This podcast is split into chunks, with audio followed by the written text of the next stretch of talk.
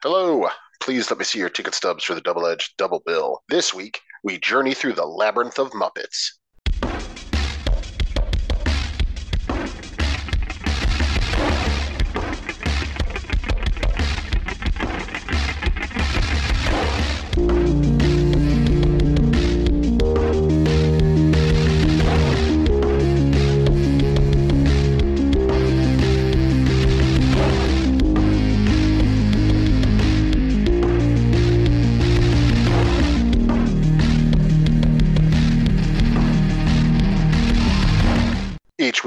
Thomas and Thomas Mariani come to the table to discuss the randomly selected yin and yang of a double feature. Then, both will have to pick a number between 1 and 10 or seal their fates for the next episode. One will have two good movies, the other two bad ones. Let the chaos begin. I am Adam Thomas, and uh, someday you'll find me. The Rainbow Connection. And uh, I am Thomas Mariani, and you know, this all just sounds familiar, vaguely familiar. Yeah. But welcome everybody to the Double Edged Double Bill, in which uh, every week Adam and I cover a good and a bad feature uh, that we picked at the end of the previous episode that's related to a topic that kind of ties into a recent release. And this week, uh, because Guillermo del Toro's Pinocchio is coming out on Netflix, uh, which I'm very excited about. Uh, you know, stop motion and all that, and Del Toro doing anything, especially given his collaborators uh, Patrick McHale, who is the guy that did Over the Garden Wall. Like, Oh, shit. Yeah, Yeah, so I'm stoked on it too. I mean, a stop motion, like you said, and also Del Toro. And then now I didn't see, I didn't realize that. That sounds pretty cool. you know, uh, we kind of rolled over like what we were gonna do to coincide with that release because we figured maybe doing another stop motion episode, but um, quite frankly, when we did our last stop motion episode, it was so hard to do a bad pick. So we were just kind of like pulling our hair out, and then maybe we figured like another Del Toro episode we kind of contemplated, but then we kind of narrowed down on this. Um, and by we, I mean I made this executive decision because if you know me, you know I love everything related to this particular topic because uh, Pinocchio is produced by, along with Netflix, uh, the Henson Company. Uh, so we figured, you know what, let's do a full on like Jim Henson Company episode. Um, which we're covering two movies that Jim Henson actually worked on, but we had opened the field to the Henson Company in general because obviously didn't stop when Jim Henson passed away. His uh, son Brian Henson has been heading that for the last several years, and uh, yeah, it's it's interesting kind of going back to these because you know I'll, I'll let you go for a bit adam uh, th- to talk about your sort of history with sort of like that the henson productions and stuff like that because i have a lot more to say What if you let me go first and I talk for like two hours?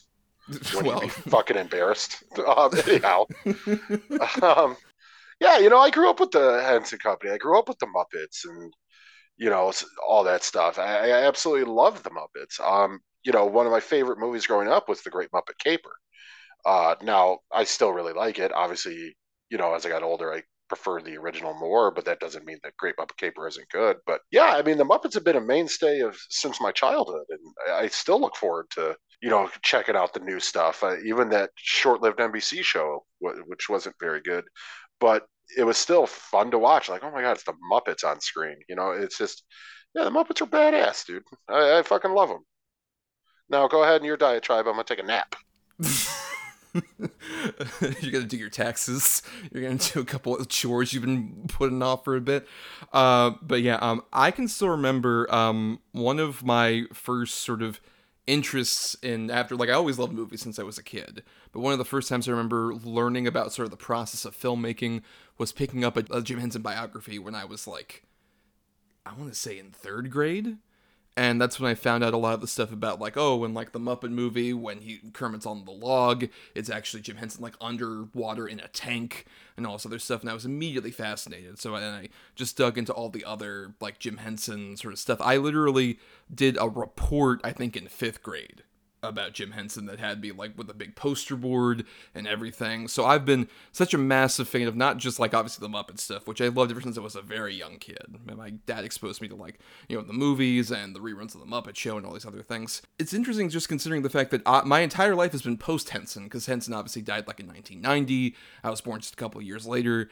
But I had such a fascination and connection with him and the Muppet and Henson adjacent stuff that was coming out around that time in the 90s as well. I think that stuff really gave me my fascination interest, especially in like practical effects and the animatronics and you know that kind of Muppet stuff, like that. All that along with obviously the theme parks, which kind of segues into Henson as well, given the Muppet Vision 3D attraction over there.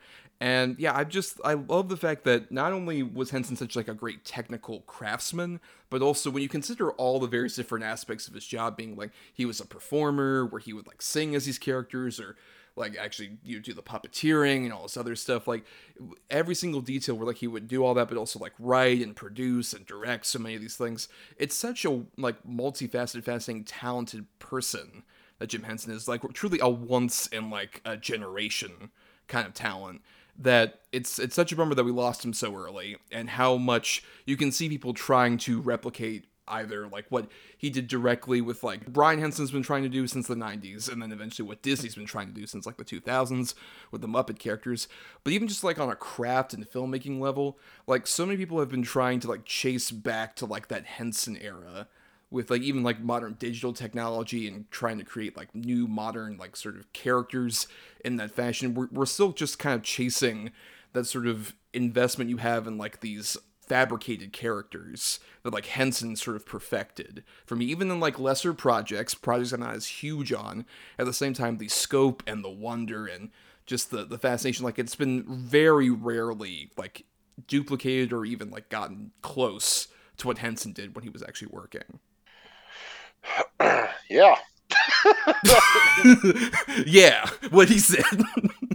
yeah, Brian Henson, you know, still doing it. I agree. It's not to the same quality, maybe as a Jim Henson was, but I mean, it, he's still he's still going strong. And then you had, you know, I think one of the best ever sort of suit puppet performers is Caroll Spinney, who was fucking great too. But yeah, the, the art isn't really. I mean, it's still going, but it's not nearly what it once was. Yeah, and I mean it, it, it's such a thing where like even like uh with like Caroll Spinney, he obviously worked with Henson because he had was doing Big Bird and Oscar the Grouch ever since like the late '60s when they started Sesame Street. But yeah, it, it's so fascinating, especially if you like look at sort of the entire span of his career. I would definitely recommend. Uh, there's a YouTuber called Defunctland who usually deals with like theme park stuff, but he also talks about TV. And he did like a whole sort of mini documentary series about the Jim Henson that is like incredibly comprehensive, but also very entertaining and fascinating. You just sort of see the arc of his career in particular with how much he was focused on, like, oh, I don't have a lot of time in this world, and I want to do as much as I can to entertain as many people as possible from like the Sesame Street era, then entertaining the smallest kids, all the way to as he started, you know, trying to experiment and grow near the end of his career. He was really trying to push like, no, puppetry isn't just for kids at the same time. I can make big elaborate stories that aren't just focused on like the ABCs or whatever. He knew that puppetry was kind of like what we've said previously with like animation.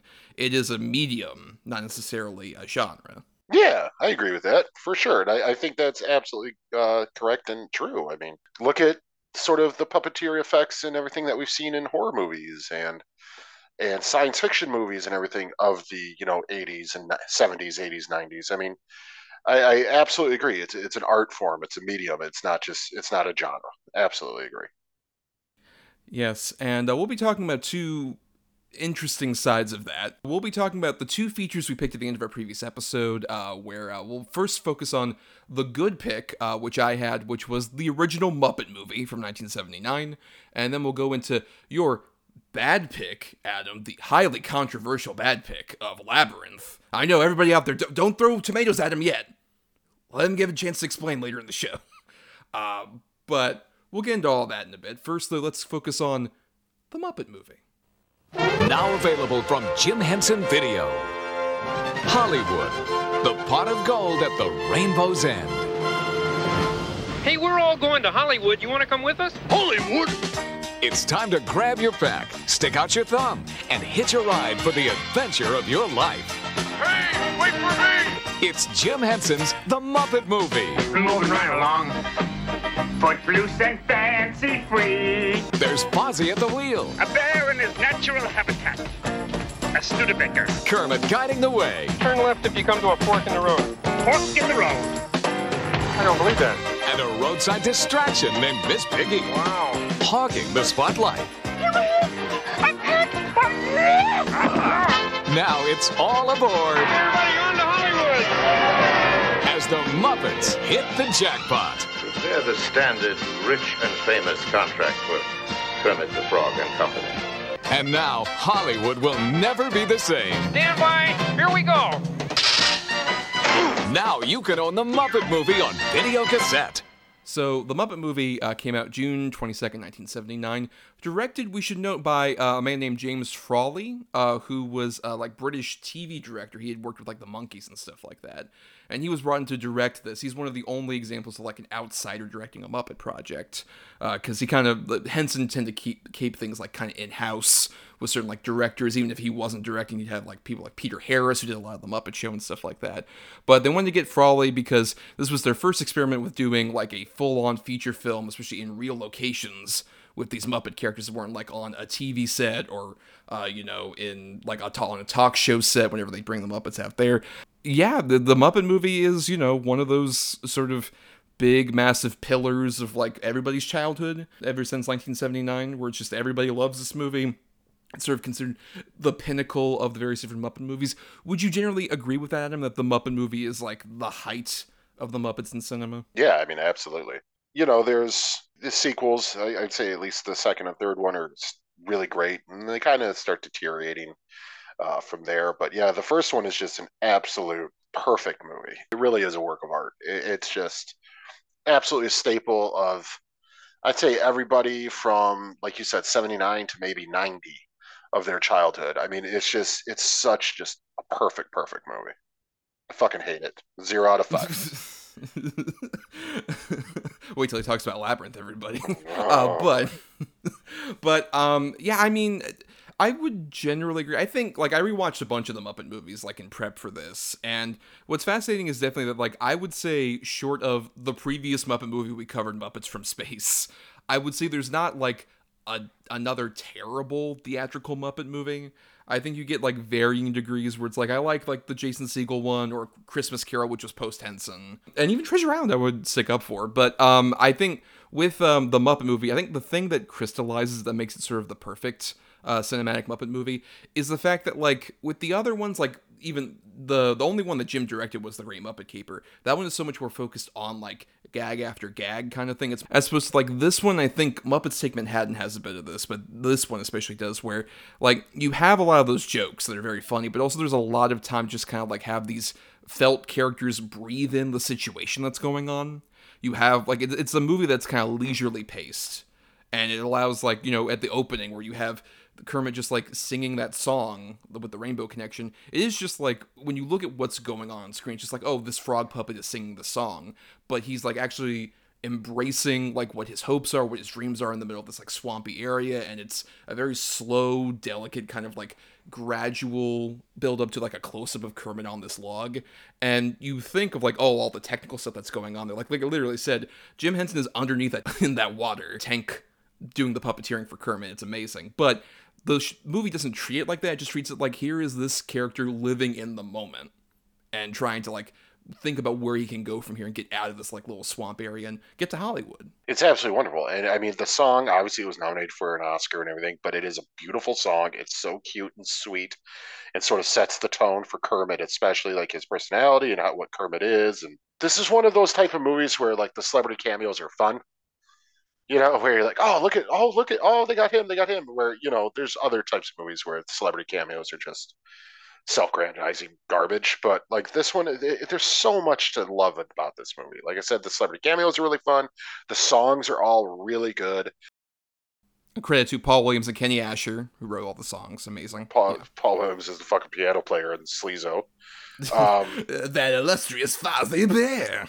Yeah, but uh, it's just the songs are great the character all the character interactions are great. There's running gags throughout the whole thing that really work and pay off. It's it's so expertly done for such a silly concept that you know it, these random basically i mean puppets eh, all go to hollywood to become movie stars and create a movie and all this and you're following this and it's just it's such a ridiculous idea. That's what i've always loved the muppets that humans treat them as just it's normal and they don't for the most part uh, you know there's always occasionally a character who's like oh my god what but it, it, i just love that people just accept it that yeah that's these weird freaking little creatures running around and singing songs and dancing and trying to take meetings with Orson Welles. Well, right, like nobody treats it as like an impossibility, but they always treat it sort of like an annoyance. Like, what the fuck is the frog and the bear doing Yeah. here? N- Not like, oh my god, what are you doing here? Just like, oh god, they're here. Why?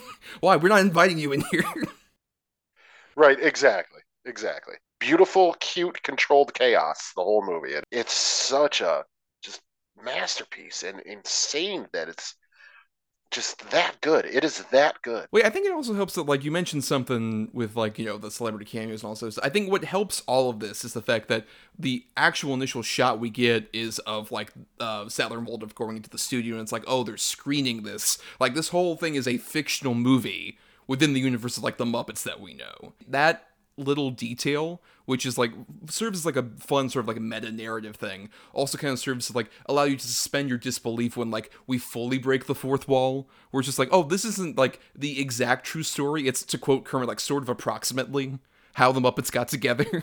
So it's like oh this is their version of their story and I think that makes it a lot more fun when you do end up getting like the very big breaking the fourth wall gags. This movie like introduced me to like aspects like that, like breaking the fourth wall, or to any of these celebrity cast people. Like I like all these cameos. I had no idea who the fuck any of these people were when I saw this at like five. Like no way I knew any of these people. But then like this is my introduction to so many of these people, like James Coburn or like all the Mel Brooks people, like Mel Brooks himself, Madeline Kahn, Cloris Leachman, Elliott Gould, all these people popping up. Who would you say is your favorite of the celebrity cameos? By the way. Um, if it's not Steve Martin, I mean, yeah, that's kind of a given. I think we would both say Steve Martin. But if there's a second place, if there's because you can't you can't beat fucking just like ugh, excellent choice. yeah, you're right. I, I really like Cloris Leachman. Um, and you know, I don't know. Milton Berle's fun. Mhm. I think it's probably Milton Berle if I can't do Steve Martin. I mean, I gotta say, like, it's probably Orson Welles for me because it's Well, such like you know, because it's Orson Welles, right? Well, it's It- not it- just lunacy. that. It's not. I mean, but even when I was a kid, like I didn't know who Orson Welles was. I'm just like, who's that big guy? I don't know who that is. But just the way that he looks at the Muppets is very confused for a second. Then he's just like, prepare the standard rich and famous contract for Kermit the Frog and Company. Like he delivers that with gravitas, and it's like you're you're given a contract of like a fucking bear and a pig and a frog Right. and everything else, but he treats it with the utmost seriousness. I know. And I was even I made the joke while watching it, you know, this time with um my wife and daughter. Like, I love that this group of freaking, you know, creatures and animals walk into this guy big like studio head mogul's office and he's superimposing and then he gives them a budget and the rights and all this stuff to make that movie entirely by themselves. Like there's no other studio involvement. I just think it's so funny. Well, yeah, and it has a bit of like a real life element to it because he's playing Lou Lord, who was an approximation of a guy named Lew Grade, who was the guy that gave Henson the ability to make the Muppet Show in England. He was like a big British producer guy who just was like, you know what? I like what you're doing. You have a full season. He gave him 22 episodes based on like talk show appearances and shit like that. So it's just like, oh, it kind of fits. There's a lot of this sort of like autobiographical stuff even in this as well. That like as a Muppet nerd, you kind of get those elements. It feels like it's at the same time it's the Muppets telling their story. It's Jim Henson telling his story through these characters too, because it's about like oh picking up all these people along the way, like he kind of did with like Fozzie Bear, Frank Oz, or like Richard Hunt, Scooter, all these different Muppet performers that he picked up along the way and you know made a part of his crew. Right, exactly. It's just, it's so fucking great. I, I mean, you know, and also, I, I just want to talk to you. my favorite sort of thing that always has stuck with me ever since I was a little kid, and it might be my favorite running joke in movie history, is Sweetums. Um, I absolutely love it. You know, you want to come with us? We're going to Hollywood. Hollywood! It runs away. You know, it just wait. I want to go to Hollywood, and the whole movie is chasing him on foot, and then it just pays off at the very end. It- It's so fucking funny to me. It always has been, and I love the Sweetums costume. I mean, and the head. It's so fucking funny and cute, and just works on every level. I, I just that and Animal taking the pill and growing to giant size. Uh, but yeah, that's the thing about this movie. You know, rewatching it today, there's always a gag. There's always something funny happening. Like even when Piggy's imagining her and Kermit together, and you know they're going through on the boat and all this stuff, and he's chasing her through the field, and he trips, I think he gets up and run after. And he looks back while he's running to see what he tripped on. Like it's just it's so funny. It, it just there's never a dull moment. Also, the bit during that fantasy sequence where like like they're running toward each other and Piggy grabs him and then he's like looking around as he's being dragged. Like, how is this possible? yeah, right. Exactly.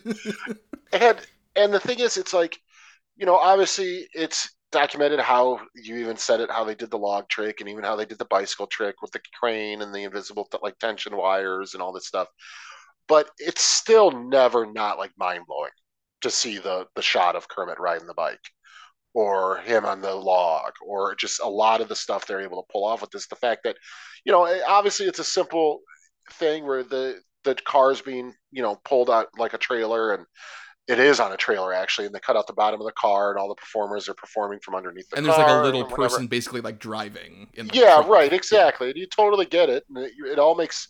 But when you watch it, it's just no. Fozzie Bear's driving that car. Yeah, especially And- the shots where it's just like you're on the street and you're seeing them in the actual car. Right. It's like a shot that would be so casual anywhere else. Like they're treating it as just like any other movie would. I think that's the thing that Henson loved doing was like, oh, let me film this thing like an actual movie would be. Like this feels like a 70s road movie. At the same time that it feels like a Muppet movie. And whenever they try and do those sort of cheats around or like those shots, it's not about like, look at this, isn't this fucking cool? Like I think even The Great Muppet Caper has a few too many of those kind of sequences where it's like Henson kind of showing off the technical aspects of it, as opposed to here it feels like him and Frawley are like, no, let's actually shoot this casually. So then you can be amazed, like that's why everyone was so amazed by you know Kermit on the bike because they treat casually just like, oh no, he's just entering on the bike. Meanwhile, anyone in the theater's like, how the fuck is that happening? What? he's riding a bike and we don't see the wires. Uh, I think you actually hit it on the head there. I think that is what sort of makes this movie and some of the other ones work so well is that it's treated just like they're actors. Like it's dead serious. They're actors giving a performance and, you know, blah, blah, blah. It, it's so fucking well done. What a smart way to do it. You, like you said, you grow to actually like love these characters and care about what they're doing and, and care about their plight and adventure and sort of the romances mm. and all that stuff. Like you genuinely get invested in these silly, silly Muppet characters, and it, it's just the that's how you know like there wasn't anybody or has been anybody like a Jim Henson because nobody else has really been able to pull that off as well to where you know it, it, they're so iconic these characters because they're treated dead seriously and because they're treated just like everyday people or however you want to put it. But it's just it, it's amazing. It's absolutely amazing that uh, you know you can watch a movie like this and you you care about fucking gonzo and the chicken like you know you, Well, you Gon- Gonzo's the big element for me, where like in this movie, like his sort of arc is so fascinating. Where like you initially meet him with another great example of them kind of working around the sort of like they can't show this, so they do like a fun gag with like the two cars like nearly hitting each other, like oh my god, and then it cuts and it's like Gonzo coming down, and it's like oh the cu- his truck is on top of their car, uh-huh. which is so fucking funny. But then like later on when he does like the whole balloon thing, that's just like in you know in context in any other like kids movie, It'd just be like oh this is a fun sequence where like oh no he's caught up in the balloons, he's up in the sky, and everybody's chasing after him and trying to get him down. But then the payoff of that is him like later on with the uh, I'm going to go back there someday song, basically being like that was the first time I've ever felt like natural was being up in the sky, and I wish I could go back there. And it gives us like maybe the saddest song in the whole movie. it's so sad and beautiful, but heartwarming in a way that like no kids movie would ever do today. The minions aren't gonna like stop doing banana shit and just sing like a beautiful tragic song about like wanting to go someplace they've never been to, basically. Right. Yeah, exactly. It's it, like I said, it's wild, dude. It's fucking wild. It, it, that a I okay. Well, I guess that was going to be my next question. What is your what is your favorite song in the movie?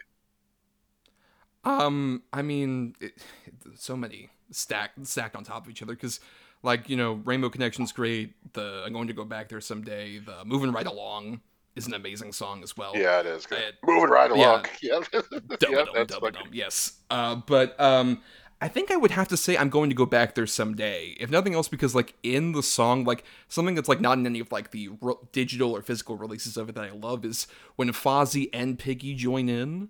I think is like one of my favorite sort of like Muppet moments in any of these like movies or TV specials or whatever, where it's like all of them kind of like suddenly like they all know how this song goes and they're immediately like kind of jumping in with it, and it's such a beautiful, sad, but worthy song that leads into like my favorite scene of the movie which is Kermit talking to himself, which is another once again like a weird like self-reflexive scene that would never be in a kids movie of just like I let them all down, but like I shouldn't have promised them that. And it's like, well, I mean, when you started this, you promised yourself something that you were gonna go out there. It's such a beautiful little moment that like uh-huh. is like speaks to everything I love about Henson and everything. But um, what about what's your favorite song? Honestly, probably it would be Rainbow Connection now, but when I was a kid and I used to sing this song so much and drive my parents and my brothers crazy. But it's Can You Picture That? Yeah, the Electric Mayhem. We haven't talked much yeah. about Yeah. So I used to sing it all the time. And I would just walk around the house going, Can you picture that? And it would just drive them nuts. Uh, that's probably my favorite. I mean, I get it because like that's a great sort of like nonsense song, but that makes no uh, sense whatsoever but it's like such Not a fun, catchy song, and those characters are so like endearing. Like they're probably like the because Animal became such a big thing, but I love that whole Electric Mayhem ensemble. Like Dr. I love the whole group. Yep. Zoot, Janice, uh, Floyd Pepper. Like they're such weird like, and they're clearly like you know it's the most closest Henson could get to like drug culture in the Muppets, yes. where they're just like they're so stoned. They're all high on weed or acid all the time. Like there's no question but I love the fact that like these are people who like on paper like I could never see them interacting with like Kermit and Fozzie. I love the fact that they have a weird connection. Like even when they like connect over like the script and everything, it's just like, well, you know what? We love this froggy little dude. Let's help him out. And, that great line Doctor Teeth has too, where just like, oh, we won't join you right now, but maybe when you're rich and famous, we'll exploit you for money. They're t- right, exactly. And Kermit's like, oh, okay, but uh, yeah, no, I agree. Animals, Animal, of course, is kind of like the standout one, just because of some of the bits. Not, not even in this movie, but the caper, you know, wow, man, chases out and stuff like that. It's just, Animal's great, but yeah, I love the whole group. But that's the thing about the Muppets. Period. Like, there's so many that I love for so many different reasons. There's a few that I'm not crazy about. Uh, like I've no, never been a huge fan of Rowlf or like Scooter or anything like that. Like they're fine but like you know Waldorf and Sam the Eagle and you know uh, obviously Gonzo of course, but the entire Electric Mayhem and Rizzo the Rat and there's so many just great little side characters. Uh, I mean, yeah, Kermit, of course, is always Kermit and Piggy are pretty much always the mains, and they're great characters. They just, I totally get why they're the main, but it's such a rich world. Like even like I said, yeah, I'm not crazy about Rowlf. I'm not crazy, but even Rowlf has some good like one-off lines, real quick here and there. I mean, he has a duet with Kermit in this movie. The Hope right. Better comes along is one of the great songs in the movie too, and it's so interesting because you when you realize like, oh wait, that's Jim having a duet with himself. Yeah, right. Feels, exactly. Like, so natural. Or like when they piss, pick up Piggy and she's hitchhiking, and, and you know just, oh, I'm Rowlf, the dog piano player, and I, oh, never mind. like he just doesn't even bother to finish his story. Like it's just my my favorite bit of Piggy is in this movie, which is after like her big karate sequence where she gets rid of like Mel Brooks and all his cronies and stuff, and then she gets the call from her agent, and then she just hangs up the phone and looks at Kermit and says, "Um." Goodbye, and then she leaves. yeah. Is like my favorite bit of Piggy, and it's such a great example of like a big thing that like makes all these characters work so well is like all these performers at this time had so honed their ability to like be these characters after like three seasons of the Muppet Show and even before that, like specials and stuff. And, like it feels like their own sensibilities are coming through their hands into like these puppets. I think that's a big thing that's missing from sort of the modern um, especially Disney era stuff, is that it feels like oh we have to kind of protect the sanctity of these characters as opposed to letting like the new modern performers a lot of like add aspects to them. That's what's so great about like when you look at Gonzo like in the early Muppet Show stuff, he's like a very smaller, weaker, meeker character who talks like this, and then he became a lot more zany and interesting as it went along to like this point. Like I I think that's what makes those characters like flourish and makes them so memorable is that like these performers are allowed to like add aspects to them as they like keep practicing performing them in various different ways. Yeah, absolutely. And you know, the, and, and I just, another thing too that I really love in this movie is sort of the ending credits where the Scooter's going around asking everybody what they thought of the movie. And there's yes. sort of like interactions with everybody. And the best one is Sam the Eagle. Like, what'd you think of the movie? It was sick and weird. it's so fucking stupid. It's such a one-off funny line. There's something so endearing about this movie. Like even like I said, I, I love it. My me and my wife and my daughter watch it. My seven-year-old daughter watch it, and she just loved the whole thing. Sat there glued to it. When it's over, she's like, "That was so cute. Oh, how cute!" Like, can we watch more? And I was like, too late. But like, yeah, we'll watch more. Maybe tomorrow we'll watch the second one and then the third one and just keep going. But yeah, it's just it's such a unique, cool thing that these type of movies don't last a long time, you know, or you don't see them often to where they have such staying power and can be enjoyed by just every generation for the most part. Like my parents liked this movie. I like this movie. My kid likes this movie, you know, and it, God willing, her kid will like this movie. It's if she has one. Um, but it's just movies that are this good and this genuine and this expertly crafted just don't come around too often. And this is just one of those just gems of cinema. I mean, still there's and that's the thing too you know a lot of movies that you know are classics and stuff like that that people still like might have some problematic elements here and there to them you know oh well that's the time they were made this isn't like that this is just this is one that you don't have to you know explain to some you know younger kid while you're watching like oh times were different then or anything like that. It, it's not in here. This is just an expertly written crafted fun road movie. It, it's just i can't say enough about it. Yeah and, and i think a big aspect of that I think is, is also just like the way that these sort of Muppet characters interact with like all the various different humans. Like we haven't mentioned him for some reason, but the sort of main human character we get throughout most of this is Charles Durning as uh, our villain Doc Hopper, who's amazing. Uh, all the way from like the moment you see him in like the sort of uh, you know white Southern gentleman get up to I love him the the moment that awful commercial starts for the Frog Legs restaurant. He opens the mouth. He's like, "Hi, I'm Doc Hopper."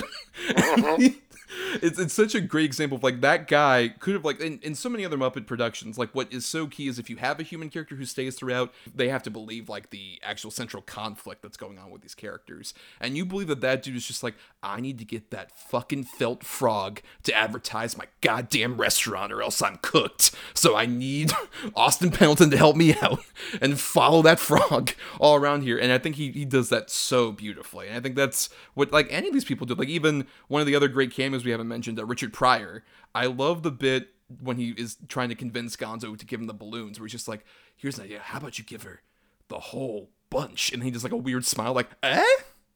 Why'd you do that?" like it helps sell the fact that it's just like, oh, these people are sincerely believing that like these little things are real. And I think that translates to anyone else who's watching. We're just like, if those humans can believe they're real, I can believe that. Even I think that's what helped even when I was a little kid. I'm sure your daughter also had this where it's just like, oh, these guys just like exist in normal reality. And that allows us to endear us to them further. Right, exactly. There, there was an I don't think there was one question of like how are they doing this or how who's doing in the voices or or there was not one time and you know, every other thing we watch, she'll ask, "How do they do that? Who's doing this? Who's playing under the mask?" You know, if we watch a superhero movie or something, she wants to know more about it. Not once with this. Not one time did she need any more information. She just went exactly with it. Like, "Yep, these are real characters." And you know, I didn't even think about it, but yeah, wow, that's fucking wild. Because my kid is super inquisitive when it comes to movies and stuff. But yeah, this one she was just on board. Yeah, and like it goes all the way down to like the we haven't we'll we'll start wrapping up because we have an old another movie to talk about, but. Mm, the finale of this movie is like one of the best endings for a movie in general. One of the great examples of like, you know, making a movie kind of like let's get the whole gang together, finally get our shot to make this movie. And I just love that like it's all this build up and like all the props and all the sets are being built and everything's put together. And then within like 30 seconds it falls apart just um, massively, but it's fine because they're just like, well, we're here doing this still and we make mistakes, but we can keep on going, leading to that amazing shot where just like the rainbow comes in and you get 250 puppets. Yeah. It's one of like it, it's genuine like movie magic in a way that like that term gets used a lot, but it's like this is genuine like a movie magic trick that you're able to like it, buy into this enough to where you see that giant shot and like all the the rainbow like imagery and stuff like that, and you're like, yeah, that that 100% there is no fakery to that. Those puppets are actually there, and it all feels so real. Mm-hmm. I agree. Uh, but yeah, I guess Adam. Any other final thoughts, stray things you want to mention about the Muppet movie before we continue? Uh, just this is one of those, you know, five star, ten star, A plus movies that I mean, I can't really think of one person that would watch this and be like, "Eh, it was all right." I mean, it's just it's a perfect movie. It's beautiful. It's sweet. It's funnier than hell, and it's generally just super engaging. I, I just absolutely love this movie. Yeah, I, I totally agree that like it's perfect movie, so stellar. It feels like the sort of first big, massive like cinematic achievement for Henson and his company and it's it's like I said, it, like does so much like get you invested in these characters. And if you know any other stuff, like uh, if you're a fucking dork like I am about like Jim Henson and his legacy, you can see so much of like these autobiographical elements that are in there. But at the same time, if you're still a kid, it still works even on that level. Where it's just like this is a fun movie about a bunch of cute animals that are made of felt that are like going around saying funny things and want to achieve their dream. That's a, it's a beautiful little like thing that works for. It's a real sort of a, like all ages movie, a true family film that the entire family can enjoy.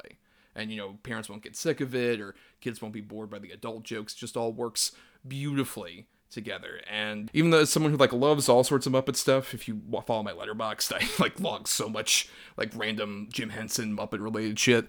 Um, this is still the pinnacle, without a doubt. And uh, it might never get to that point again, but at the same time, I'm glad at least we have this that everybody can still watch it so many years down the line. But now, let's get into our alleged bad feature, Labyrinth. TriStar Pictures announces the collaboration of three extraordinary talents. Jim Henson, creator of The Muppets and Dark Crystal. Where you go with a head like that? Hmm? George Lucas, creator of the Star Wars saga.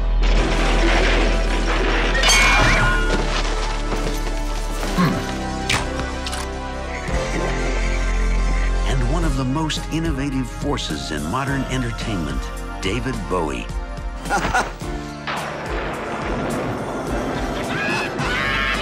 Together, they will take you into a dazzling world of fantasy and adventure. There's nothing to be afraid of. A world where anything seems possible and nothing is what it seems. The world of Labyrinth. Uh, so Labyrinth came out June 27th, 1986, and this one was directed by Jim Henson, and it was the last feature film Henson would direct, uh, as he would die in 1990. And uh, this movie was not very successful at the time that it came out um, and wasn't critically loved that much. I think that, that was a problem with like Henson had with this movie and The Dark Crystal before it. It was like these kind of like bit more like ambitious fantasy films that weren't as embraced by audiences as his Muppet work. And uh, you know he would go on to direct like a couple specials and other stuff for the Muppets before he eventually passed away. Uh, but this is a movie that, despite not doing well at the time, uh, has gained a huge cult following. But uh, Adam, you did as a bad pick, so I'm going to allow you to take the floor and make your case as to why you're not necessarily a fan of Labyrinth. All right. popping my peas, popping my peas. Drink your mint julep, just like, oh, Your Honor, if yeah. I may. If I may declare. um, you know, the thing is, uh, all right this is just again my opinion, and if people don't like it, I, it's fine. It's my opinion. It doesn't matter. You don't have to like it. All right, so you know Jennifer Connelly, I, will give her a break. She's you know a young girl in her early teens in this and all that, but I mean she she's just so wooden for me, and I'm not particularly fond of the character either. I think she's just a kind of a brat ass. I don't really care for the music. I know that's travesty. It's David Bowie, but I don't like the music in this. Um, David Bowie's fun. I'll give it that. Uh, I do like a lot of the puppet design and things like that, but it, it, over and all, it, the movie is just fucking boring, man. And like I said, if I if I can't get behind a lead character that you're supposed to follow, I mean, even lead characters who are brats or snotty or whatever, you know, they, they those exist in movies, and uh, some of those are movies I like.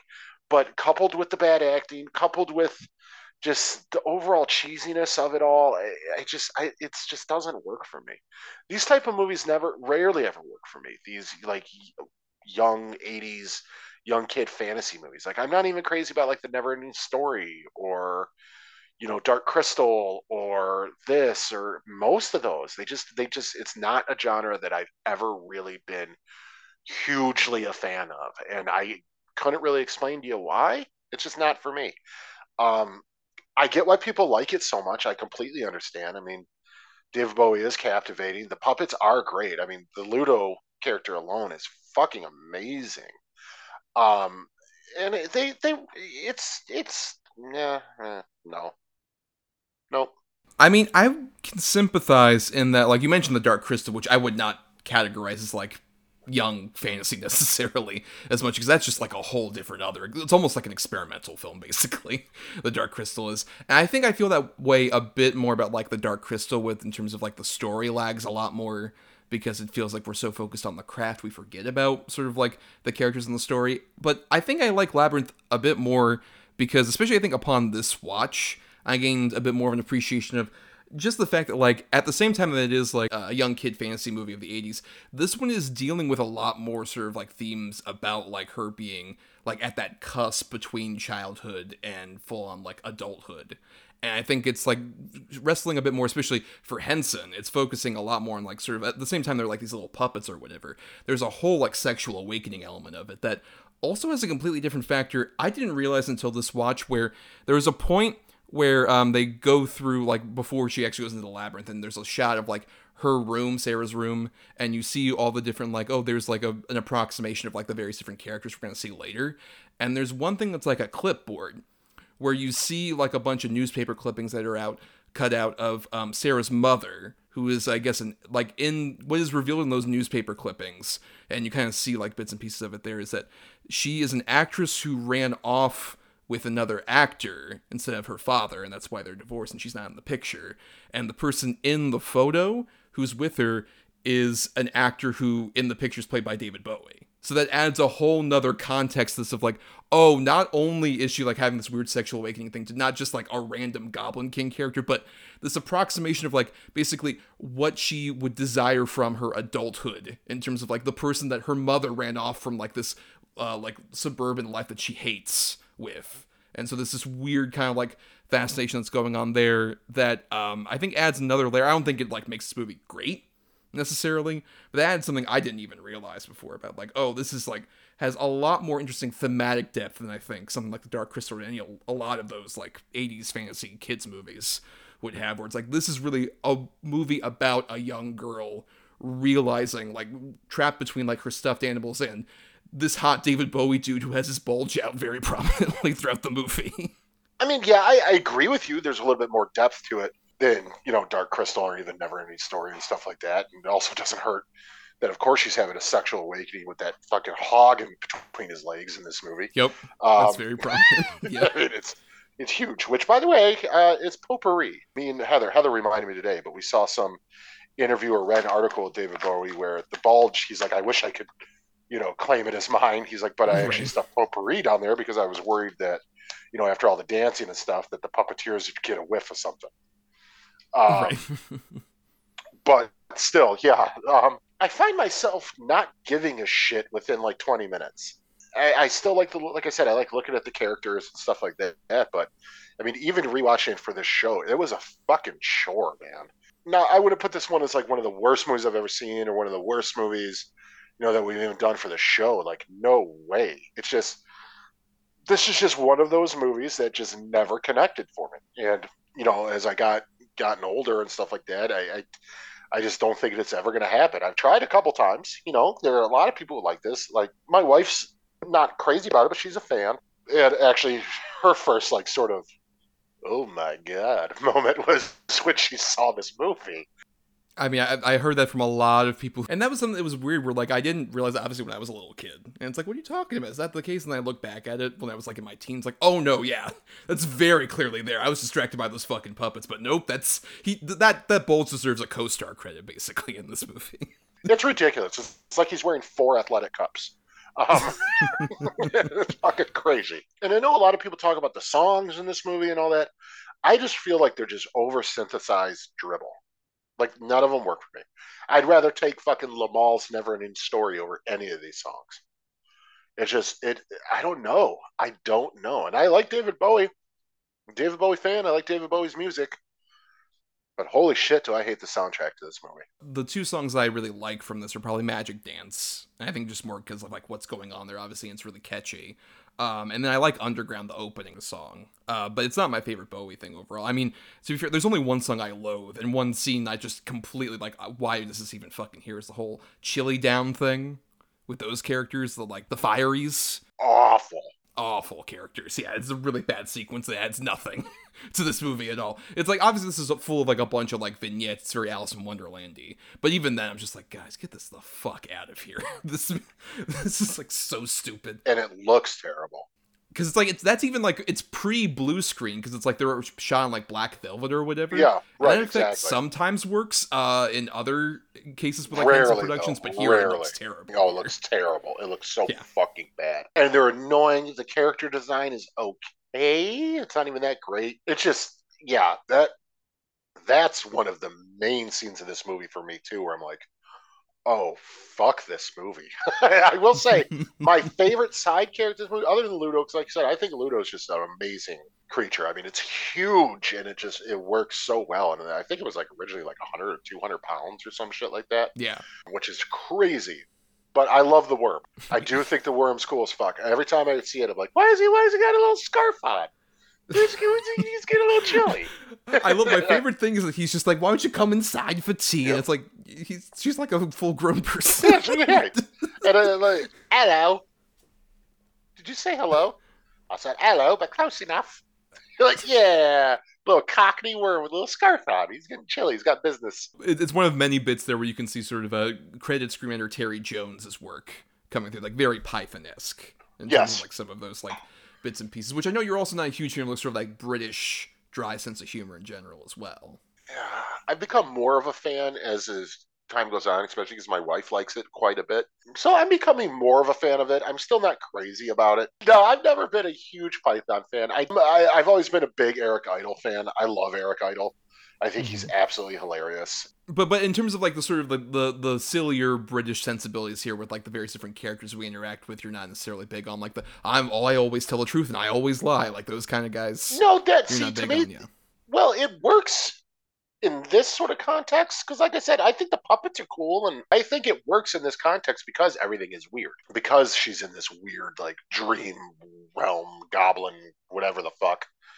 And so it kind of works that they're all a little off. But eh, did I laugh at any of it? No, God no. Uh, except for the little worm guy, because I mean, what got a little scarf for? That's the biggest thing Adam's thinking of throughout the rest of the movie. She's like, how do you get that scarf? Why he's got it? What, is he getting chilly? Oh, he got chilly. He's got to bring his little scarf with him. Um, who knitted a scarf that small? Ridiculous. Right, right, right. Of course. Um, but yeah, I, I want to go back to like we you kind of uh, you mentioned uh, your dislike of Connelly in this. I think what works for me for Connelly in this movie is that like she is yeah playing this character who is very much like a 15 year old girl she feels just like oh she's very like assholeish toward her parents and doesn't really treat the responsibilities babysitting this kid seriously but what i like is that with her character despite the fact that she has i get a sense of her like actually maturing over the course of the movie and I think that's what really works. Is in so many other cases where like they try and do that, it's very dicey, depending on like the the way the story goes and the performance for like these kind of fantasy movies of like, oh, this is like a coming of age movie about this kid growing up. Um, it still doesn't matter because I don't necessarily like the kid. Obviously, that's the case for you, but I like the fact that I believe necessarily her realizing like that whole element of, oh, this isn't fair. Like that's her whole complaint throughout like the first like third of the movie, and then her just accepting that at a certain point. But that's the way it is, and I have to keep going along this journey. It feels like it's her actually through this very silly magical adventure learning just about like this is what life is like. That like you have to go through these weird adventures and sometimes you meet friends, sometimes you meet enemies, sometimes you meet people who you think might be alluring to you but turn out to be manipulating you this whole time. And I like that journey that she goes on. I don't think Connelly is necessarily terrible. I wouldn't say she's like the best kid actor, but I believe her as like a teenage girl who's going through that kind of arc, which I, you know, we we have this debate all the time about like likability with characters necessarily. I can give her slack for that sort of like lack of likability where it's just like, I don't know, I was kind of an asshole at that age too. no one understood me as I went off LARPing with my dog in a park, which is like the saddest thing. That immediately endears me to her because like, oh, you're out there LARPing with your dog in a park? That is so sad and the rain comes in. Immediately I'm just like, oh, this this girl has like no friends whatsoever. I just feel so much empathy for her as she finds uh, friends in the form of weird imaginary characters. Yeah, I mean, it is pretty sad, like for sure. Uh, so they're just coming up wearing a, like a fucking Renaissance fair dress. Talking Yeah. about goblins and mazes with her stupid dog. Like, it is pretty fucked. Um, yeah, I mean, nah, it doesn't work. Shit for me at all. Like I, yeah, obviously she is a fucking teenager in real life and blah blah. But so I believe that she's a teenager. I do believe that. Um, But, you don't believe that arc necessarily to her growing Well, and there- maturing. There's no, no, I don't. I, I mean, I think that's intended. I, I think that's the intention of the filmmakers and what they're trying to do. To me, there's just not enough strength in the performance to carry it across. I feel like she's very bratty and immature, which obviously, again, 15 year old kids, yeah, they're going to rebel and everything. But to me, it doesn't really change. Like she's just kind of bratty and whiny the whole movie. I don't know, I would argue by the time she gets to the end of this, where it's just like she's not whining about like you have no power over me. She's like, I, you have no power over me. Yeah, well, Nancy did that in 1984 as a Nightmare on Elm Street, and it worked better. Yeah, it's almost as if it can work again in another movie. Nope. Only one movie. only one movie. I only get one pass for that. but I don't know. Yeah, I, I think like it, it it's helped obviously. I think by like her scenes with Bowie, where Bowie is just like this weird. Like obviously this kind of fits like his whole like pop star persona of just being I'm a weird magical enigmatic character who's coming in and trying to get you to like basically become my queen essentially. Like he has the initial facade of like oh i'm gonna kidnap your baby brother and then you're gonna like try and get him. But throughout the entire thing he keeps coming back just like maybe you should just stop doing this quest just embrace your fate which is me. That's what you need to do just embrace who i am. And i can see that allure coming off of connelly throughout the whole movie at the same time where it's just like oh man this weird guy has kidnapped my brother. I have to get my brother. But also he looks like kind of like my dream man and this is weird and i'm feeling a lot of weird feelings i think i feel that like off the chemistry between the two of them as well and you said you liked bowie a bit more in this right Yeah, man. Bowie's fucking really good in this. I mean, he's fucking captivating. Like, I don't know if it's the bulge in the crotch or the pain on his eyes, but you just want to watch this fucking guy. And he's got that sweet ass Motley Crue hair. Yeah i think especially like when he's interacting like whether like the contrast between him interacting with connelly and then when he's interacting with the puppets like in the dance magic dance number. At like the start of his he's like so annoyed by what's going on. Or just like oh you guys are like doing whatever fine. Like how about we all shut up and we sing my song? That's how we're gonna do. Like i love that kind of shows off also that aspect of like what Connelly is sort of allegedly tempted by is this guy who like feels like he's mature and mysterious and fascinating, but in his free time, he's hanging out with a bunch of fucking goblins who he's just like, oh, I hate all of you. Now let's dance. Like that's his idea of maturity.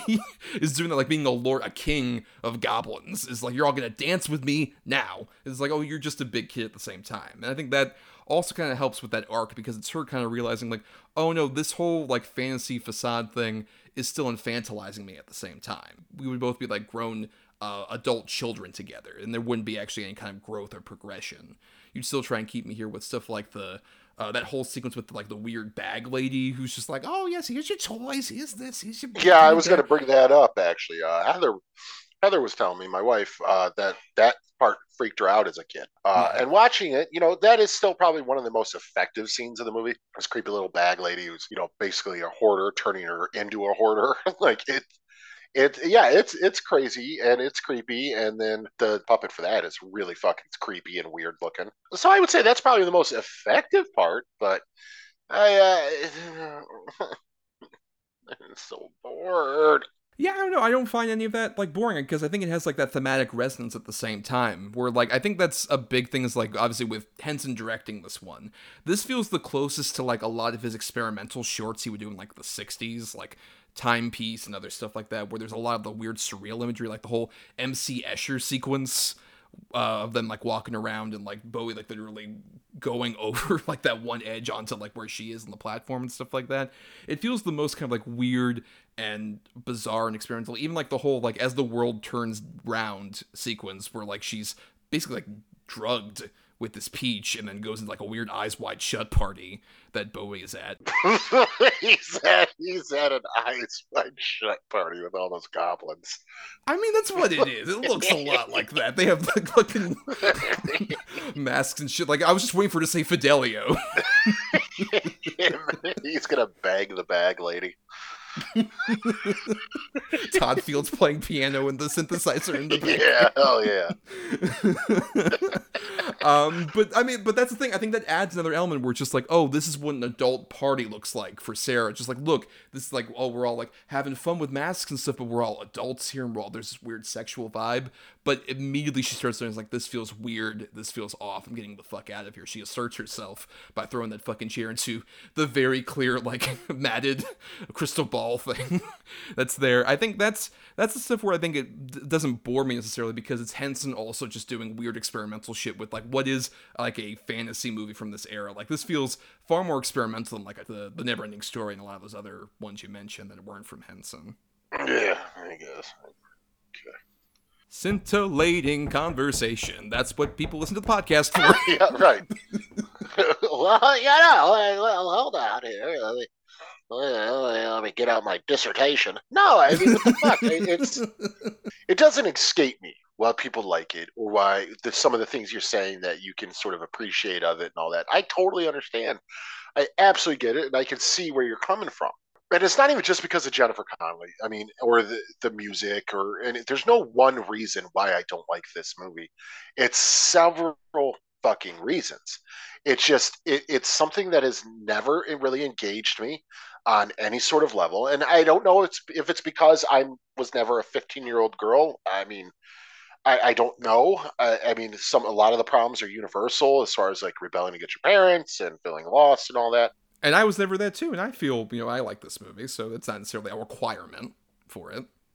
Well, no, I, I don't think it is, but I'm saying maybe that's part of the reason. I don't know. I, I, I you know, seeing this as a little boy, it's hard to identify as a little girl. It, you know, if you're not that way. It, also saw us as a little boy, and I didn't feel that either. Look, man. Shut up. oh, oof, burned. Oh, gotcha. Oh, arrow no. through the chest, busted. Oh no. no, it's just. But like I said, I, I'm just. I guess I'm just trying to come up with a reason why maybe it never connected for me. I really don't know because there's a lot in this movie that should work. But again, the genre as a whole, it's just it never worked for me. I mean, it's not that I'm not into fantasy movies. Maybe I'm not into fantasy movies as much as I thought I was. Like, there's some that I really liked, but for the most part, it's not a genre I go to. So maybe it's just I'm not a fan of fantasy, I guess. Well, and, and I mean, and you were known at the time because there were a lot of people who weren't a fan of this movie. Yeah, this is definitely one of those that sort of caught on later, for sure.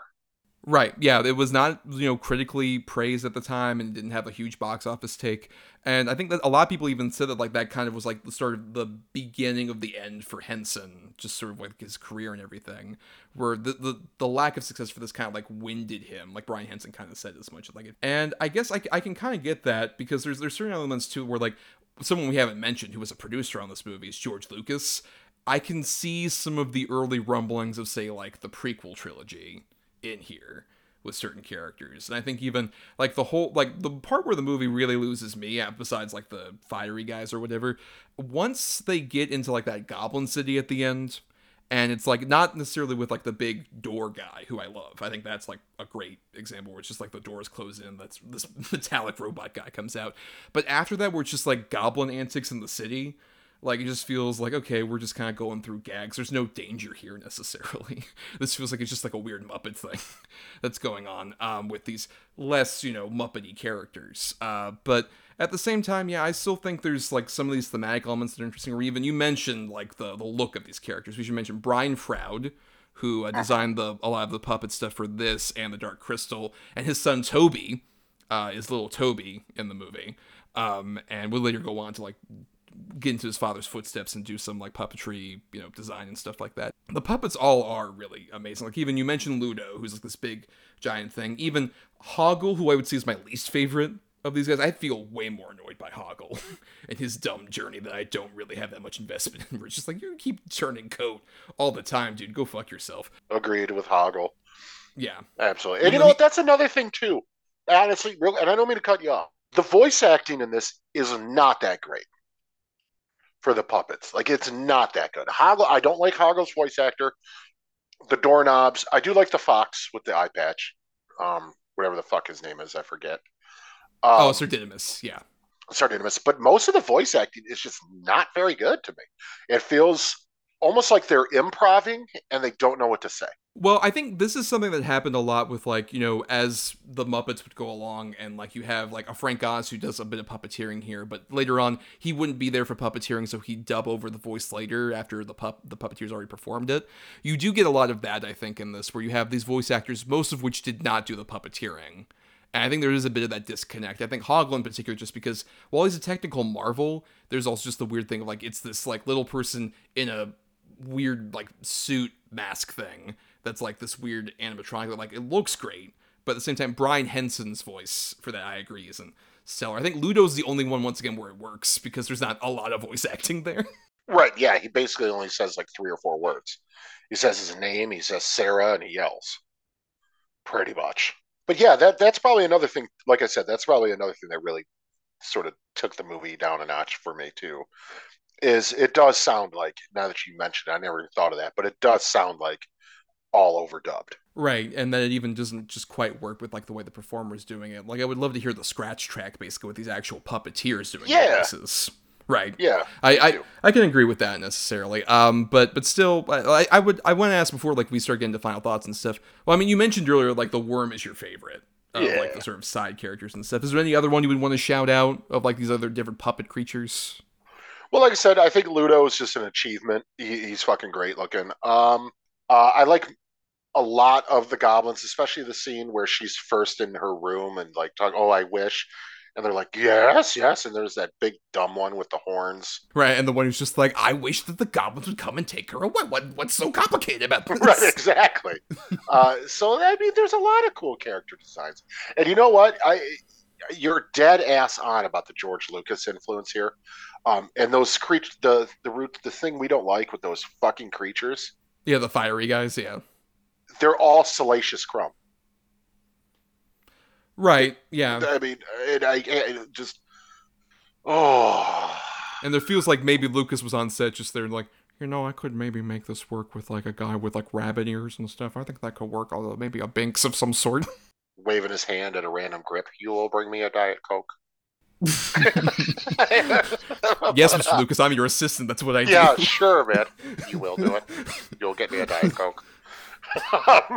but um, um, I mean, I, I would say in terms of like the other side people, I love the look of uh, the wise man, who is the guy that has like the little bird on his head. Yeah, that guy's great. I forgot about that guy. He's awesome. Right.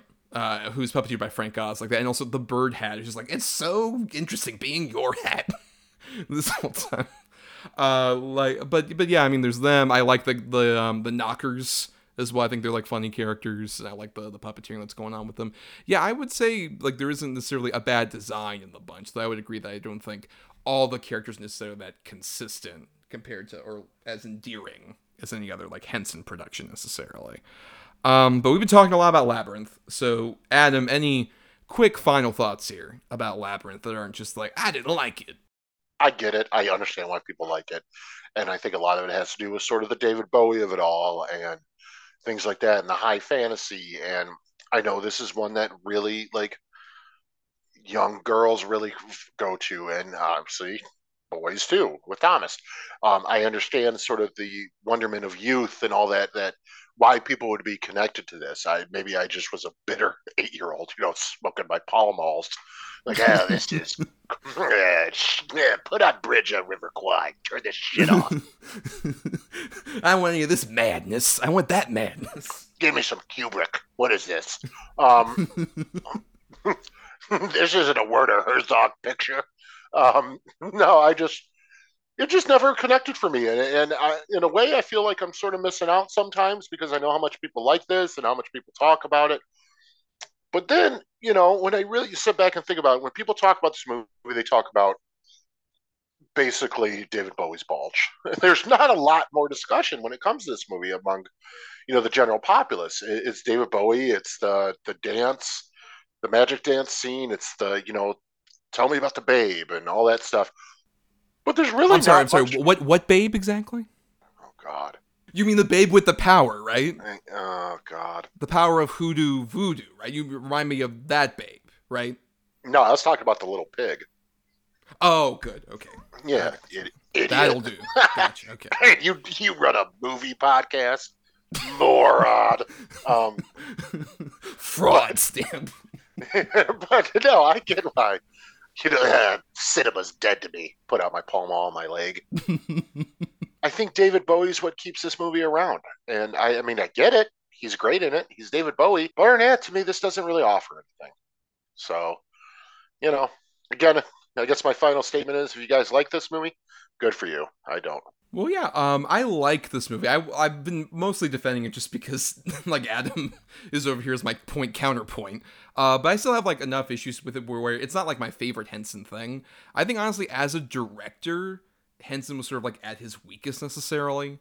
I think he worked so much better as like like a writer, producer, performer kind of element of it. Because when he kind of was in the director's chair, I think in the case of like the Dark Crystal or even the Great Muppet Caper, both movies I like they still feel kind of like we're focusing a bit too much on like the technical craft and this movie i think kind of suffers for that as well a bit but at the same time i think there's enough thematic resonance stuff that like makes it especially when i was a kid i just like like oh this is like fun puppets and whatever and it's fantasy and there's this weird man here who apparently has a bulge that i'm not going to notice for like another decade or so but now it feels just like a lot more interesting as like i've grown older it's like oh okay this story about being on that cusp of like growing up and realizing that like well I could go for like this version of what being a grown up is, but that's not really that grown up at the same time. And kind of coming to terms with a, a lesson that I think Henson like tried to portray in a lot of his work of just like, well, you do have to put away childish things to a certain degree, but you don't have to like put them away forever. They can still exist somehow in your mind, and they can still like sort of uh, proliferate when you want them to. And can, there, there still is like a charm to having that element in in your life while at the same time progressing forward as a person. And I think for all that, you know, I think that's what makes this uh, endear a bit more than just David Bowie's bulge, though that's a key component. I don't think anyone's arguing that. No, you can't argue it. And it's one of those things. Once you've seen it, you will never unsee it. You cannot watch this movie and not check it out. You can't. no, no. you really can't, especially when there's so many sequences of just like puppets at that like height level, At crotch level, near hundred percent. Yeah, yeah. yeah. Like the bit where Hog was like begging to him, just like, "No, please, master!" And just like you're you're literally right in front of you. Yep, full on dick right there. well, not full on dick. That'd be a completely different movie. But still, yeah, it's right Uh, there. There's a version of that that's probably out there on the internet for you to peruse, but that's Yeah, like here. the ba- like the Babyrinth or some bullshit. the labyrinth.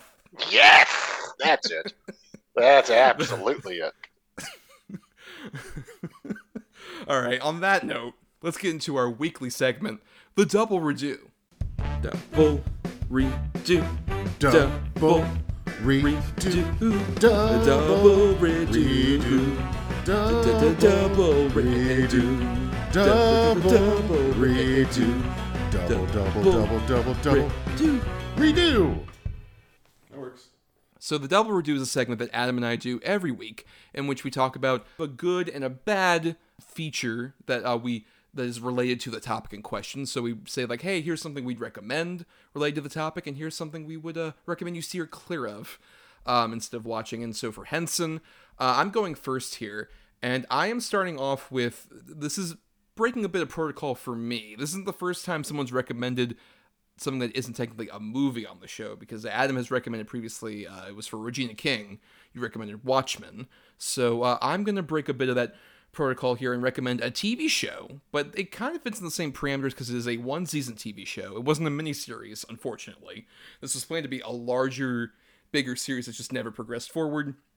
I am recommending the Netflix series The Dark Crystal Age of Resistance, which I kind of mentioned earlier. The Dark Crystal, which Henson did um, like after Muppet Caper but before Labyrinth, is not my favorite of his works. I love and respect a lot of like the craft that's going on there and creating a whole world and doing it without humans, just puppets and everything. I think there's a lot of technical craft stuff that's fascinating, but it's kind of dull. That's the one I would describe as far more dull of a movie necessarily. But what I love about The Dark Crystal Age of Resistance, which came out in 2019 on Netflix and is sort of a prequel that takes place uh, several decades before the original Dark Crystal movie came out, um, is uh, it takes a lot of the elements of the world because this is all also all puppets, no humans involved, um, all directed by Louis Leterrier and has a massive cast as well in here.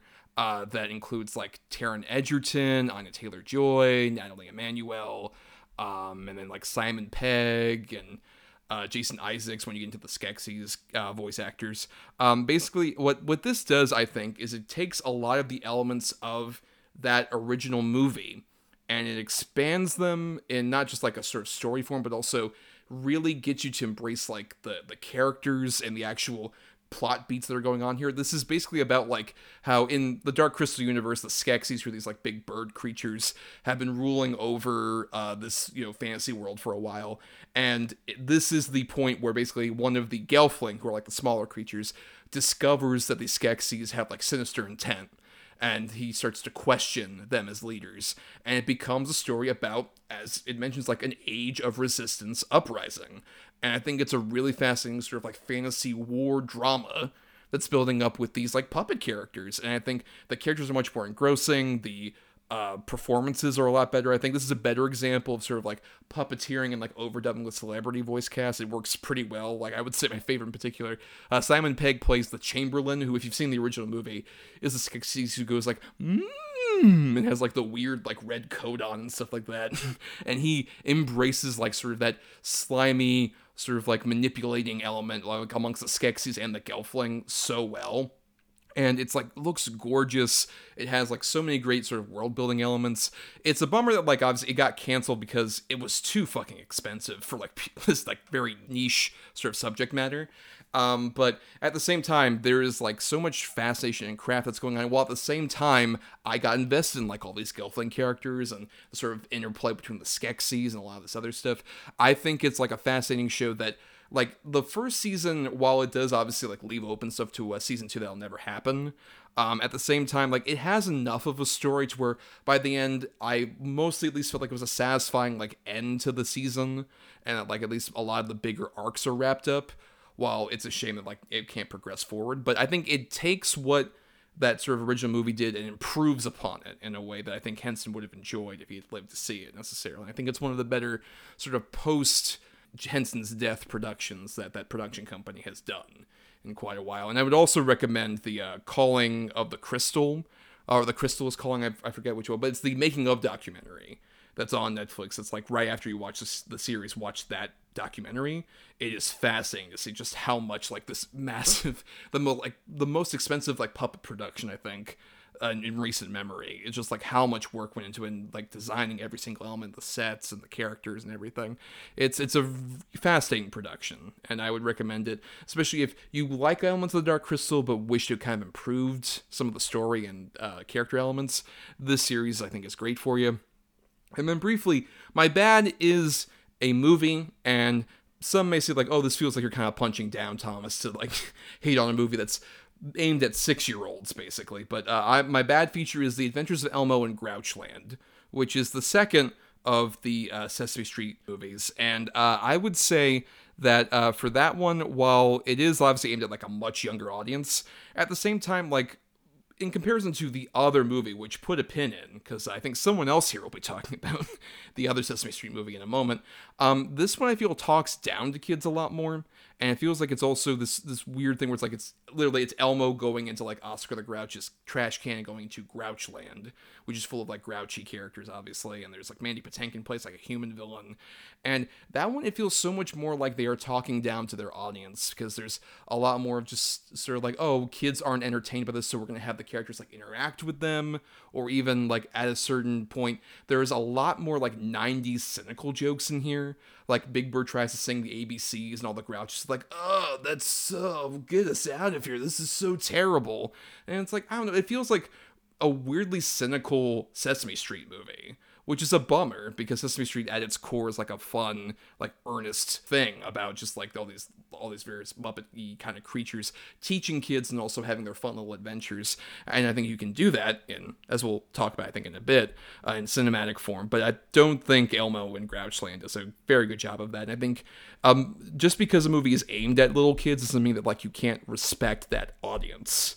And I feel like it's kind of talking down to them a lot more than it is actually meeting them on their level. All right, so I only seen like the first two or three episodes of the Dark Crystal show, but I will say, without liking the movie, I was pretty engaged by the show. I, I forget why I didn't finish it. Probably just like personal stuff going on or whatever. But I mean, I had a similar thing where like I only watched the first couple of episodes when it originally came out, and I just actually went through it like in the last yeah, week. So that's something I might want to go back to. Um, but I do remember really liking it. I remember thinking it looked fucking amazing, and uh, I did like a lot of the acting and voice actors a lot. So that's something I might want to go back to for sure. And then Elmo and Grouchland, I have of course seen, uh, being a father who to a daughter who was obsessed with Elmo, uh, who had her Elmo doll from the time she was about a year old to just within the past six months put it away. Like slept with it every night. It went every went everywhere with her, all that shit. So of course watch it, and yeah, I completely agree with you. I think it's treating its audience, which is obviously children, but treating them like they're dumb. And uh, that's not something that you're used to getting out of Sesame Street uh, show or movie. But uh, yeah, it feels like they're just sort of like, ooh, bright colors, loud noises, and it just doesn't it doesn't work. It doesn't at all. Um, in fact, even to the point where my kid, being an Elmo fan, really like didn't latch onto it as much as I would have expected. Um, so yeah, it's it's not very good at all. Uh, but to sort of go with mine um, and talk about a good Sesame Street movie, if not a, a great Sesame Street movie, I have Follow That Bird. Um, Follow That Bird is just another one of those that I grew up with. I loved it. I cried at it as a little kid every time I saw it. Especially there's two scenes. One snuffy boy bird, and then when Big Bird's blue and in the circus and he's singing. I bald, bald, and it's one of those things where even if I watch it now, if I don't cry, I'm gonna get misty eyed. It's gonna happen. Uh, I think Follow That Bird really takes the Sesame Street sort of formula and really perfectly translates it to film. It, it's smart, it's funny, it's cute, it's so sweet, and it treats its audience with respect, the kids and stuff. And it does try to teach little lessons here and there, and it really works. And it's again really well puppeteered. It looks good. It's funny. The songs are cute. I, I think Follow That Bird is not necessarily an underrated, but kind of a criminally underseen and under talked about movie. Like nobody talks about Follow That Bird. And it's kind of wild to me because I think it's pretty damn great. And then uh, for my bad, real briefly, it was the alternate choice, uh, the Happy Time Murders. It's just a fucking shit show of a film. The whole gimmick is, is that it's you know puppets you know, doing crazy cum shots and swearing and all this, you know, sex and all this stuff. And it, they're not even good looking puppets. They're it's bland designs. Uh, the voice acting is not very good. It's just it's really fucking stupid and bland. When your whole gimmick is puppets being filthy and dirty and stuff, which could work. I mean, Crank Yankers worked. I'm not a Crank Yankers fan, but it worked. People liked it. Meet the Feebles, stuff like that. Meet the Feebles, exactly. It, it's been done and has worked. So, but if that's what you're going to sort of base your whole film around, then at least come up with good designs. At least. They all look like bland ass puppets you would design in like ventriloquist class or puppeteering class. It's like, a lot of what uh, the Henson Company calls whatnot puppets, who are like background puppets. You would yeah, say. a thousand percent, and it doesn't work. It just doesn't work at all, and and any level. I mean, Melissa McCarthy's trying. I'll give her that. She's trying, but just barely. There's I I don't think I laughed once at this movie. Um, if I did, I wouldn't even call it a laugh, maybe a chuckle. Uh, but yeah, it's it's terrible. I remember even when the previews came out, I was like, this looks like it's going to be really bad. And uh, hey, I was right. It's pretty fucking bad. Yeah, uh, I have seen both of yours. I recently rewatched Follow That Bird for the first time since I was probably like I don't know three or four or whatever when I first saw as a little kid in the prep before we uh, were gonna do this episode, and I agree with you. Like obviously the the Bluebird uh, song has been kind of like what is pointed to a lot. It's kind of like the sad moment of that movie. But even before that, like with the Snuffleupagus thing, or even the scene where like Big Bird is actually like leaving to go with a family, like that feels like it touches like on a primal thing that you felt as a kid whenever like if you moved away from your home or like a friend of yours moved away and that weird first time you get that sad emotion just like i'm not going to see this person again potentially. And especially when it's big bird the most innocent cute adorable giant bird puppet you've ever seen you feel all that emotion swelling up when you add it.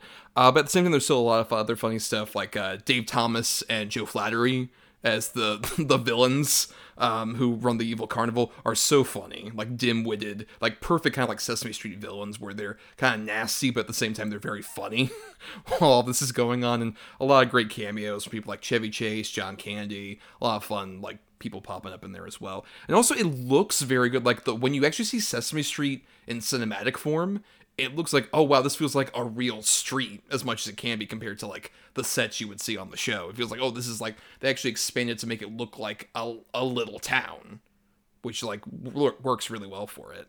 Um and then happy time murders is like one of the most disappointing films of like the last 20 years for me. Because like that movie i followed its production a lot because i was a henson dork. I would read muppet wiki and I would hear about like oh the production like it was going to star Cameron Diaz at a certain point and then it moved on to like I think Elizabeth Banks and then she moved on to like a smaller role and like Katherine Heigl even. And any of those choices I think would have been much better than like McCarthy who I genuinely like as a comedic persona in theory but the problem is like from what I've heard so kind of like on the down low a lot of like her and her husband Ben Falcone who like makes all the bad Melissa McCarthy movies they kind of took over that movie when she signed on, and I think that shows very sadly. It feels like it's kind of like, oh, let's just really embrace the gimmick I'm just like, oh, the puppets are gonna come and all this other stuff, and it's gonna be like wacky and raunchy and silly. And it's like, this should have just been like a fun, like maybe slightly harder edged Roger Rabbit with puppets, but instead this is just like it's abysmally unfunny and just like a real waste of talented performers. Like during the credits, they have like the oh, here's the behind the scenes of how we made this and all the work that went into it. And that just makes me feel so much sadder that all this time and effort that goes like an average Muppet movie is spent on this. This like nothing burger of a movie. yeah, it's fucking terrible. But uh, let's repeat our titles for everybody out there, uh, in case you missed them. Uh, my good pick was the one season, 10 episode uh, series on Netflix, The Dark Crystal Age of Resistance. And my bad pick was uh, the film The Adventures of Elmo in Grouchland. And my good pick was Follow That Bird, and my bad pick was The Happy Time Murders. Yes, and uh, we'll be wrapping up the show here, but stay tuned to the very end uh, as we're going to be picking our titles for next week.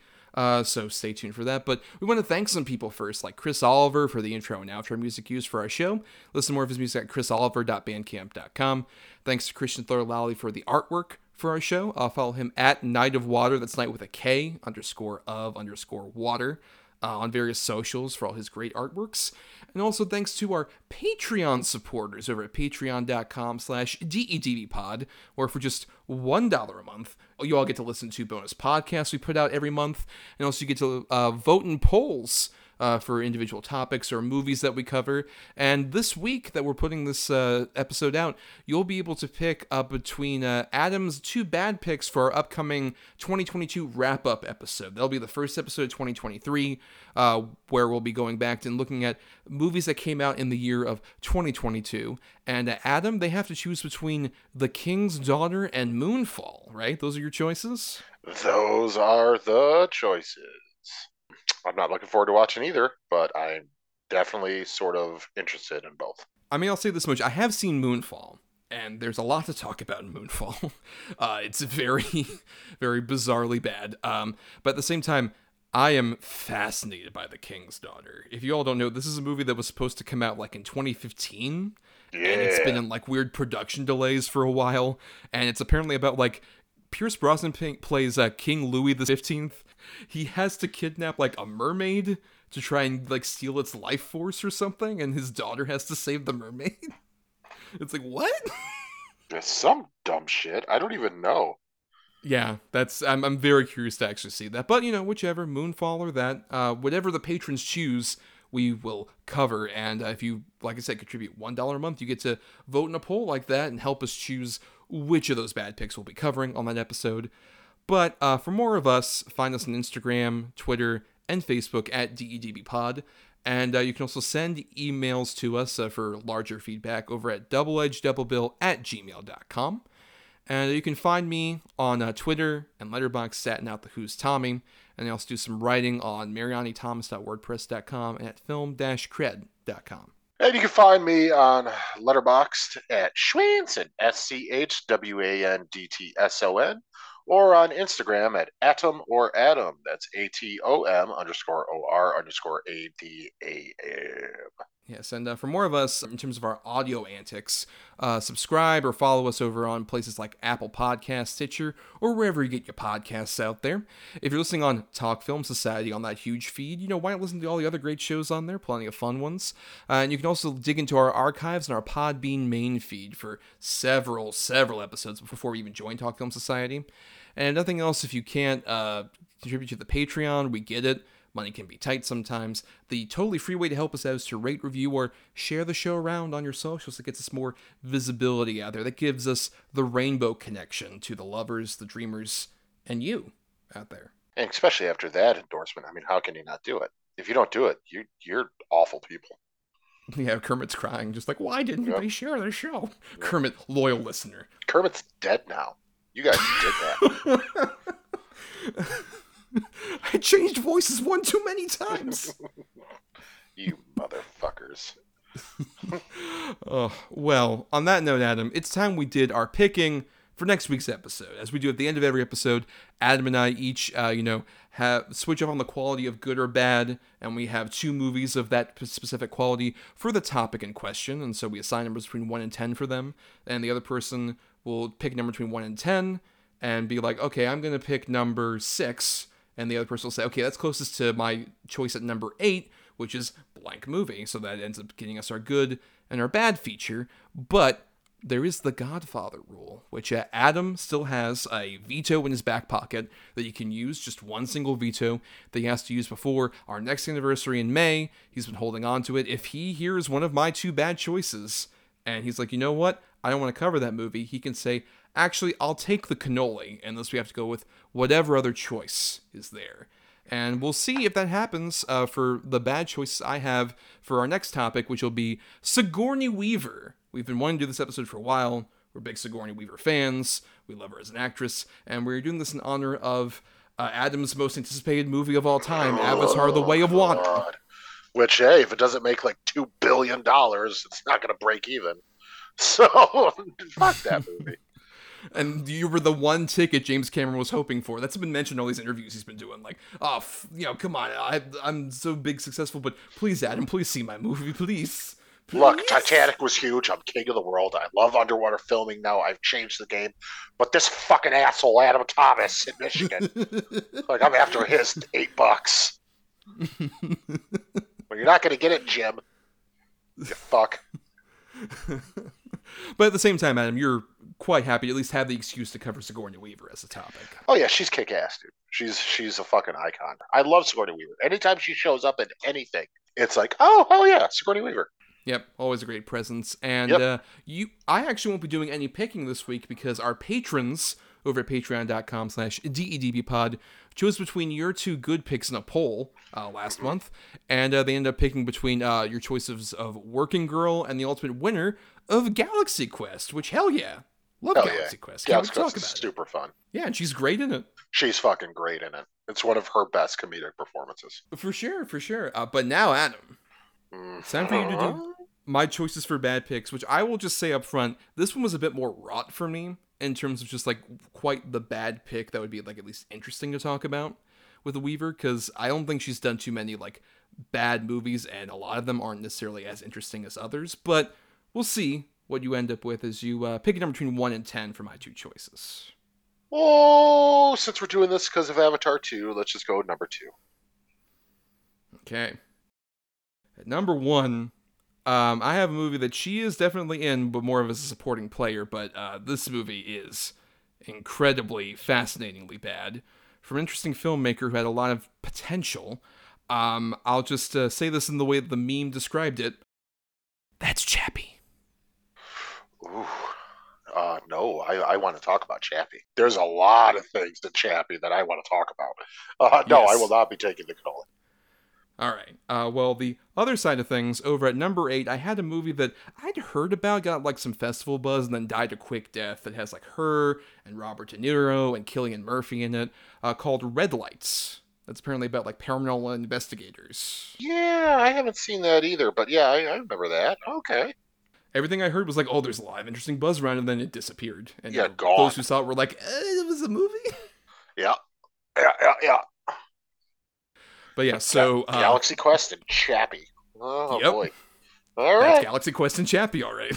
that we're talking about next time, everybody. But on that note, the episode's over. And just remember podcasting's like a movie. Write your own ending. Keep believing, keep pretending. We've done just what we set out to do. Woman.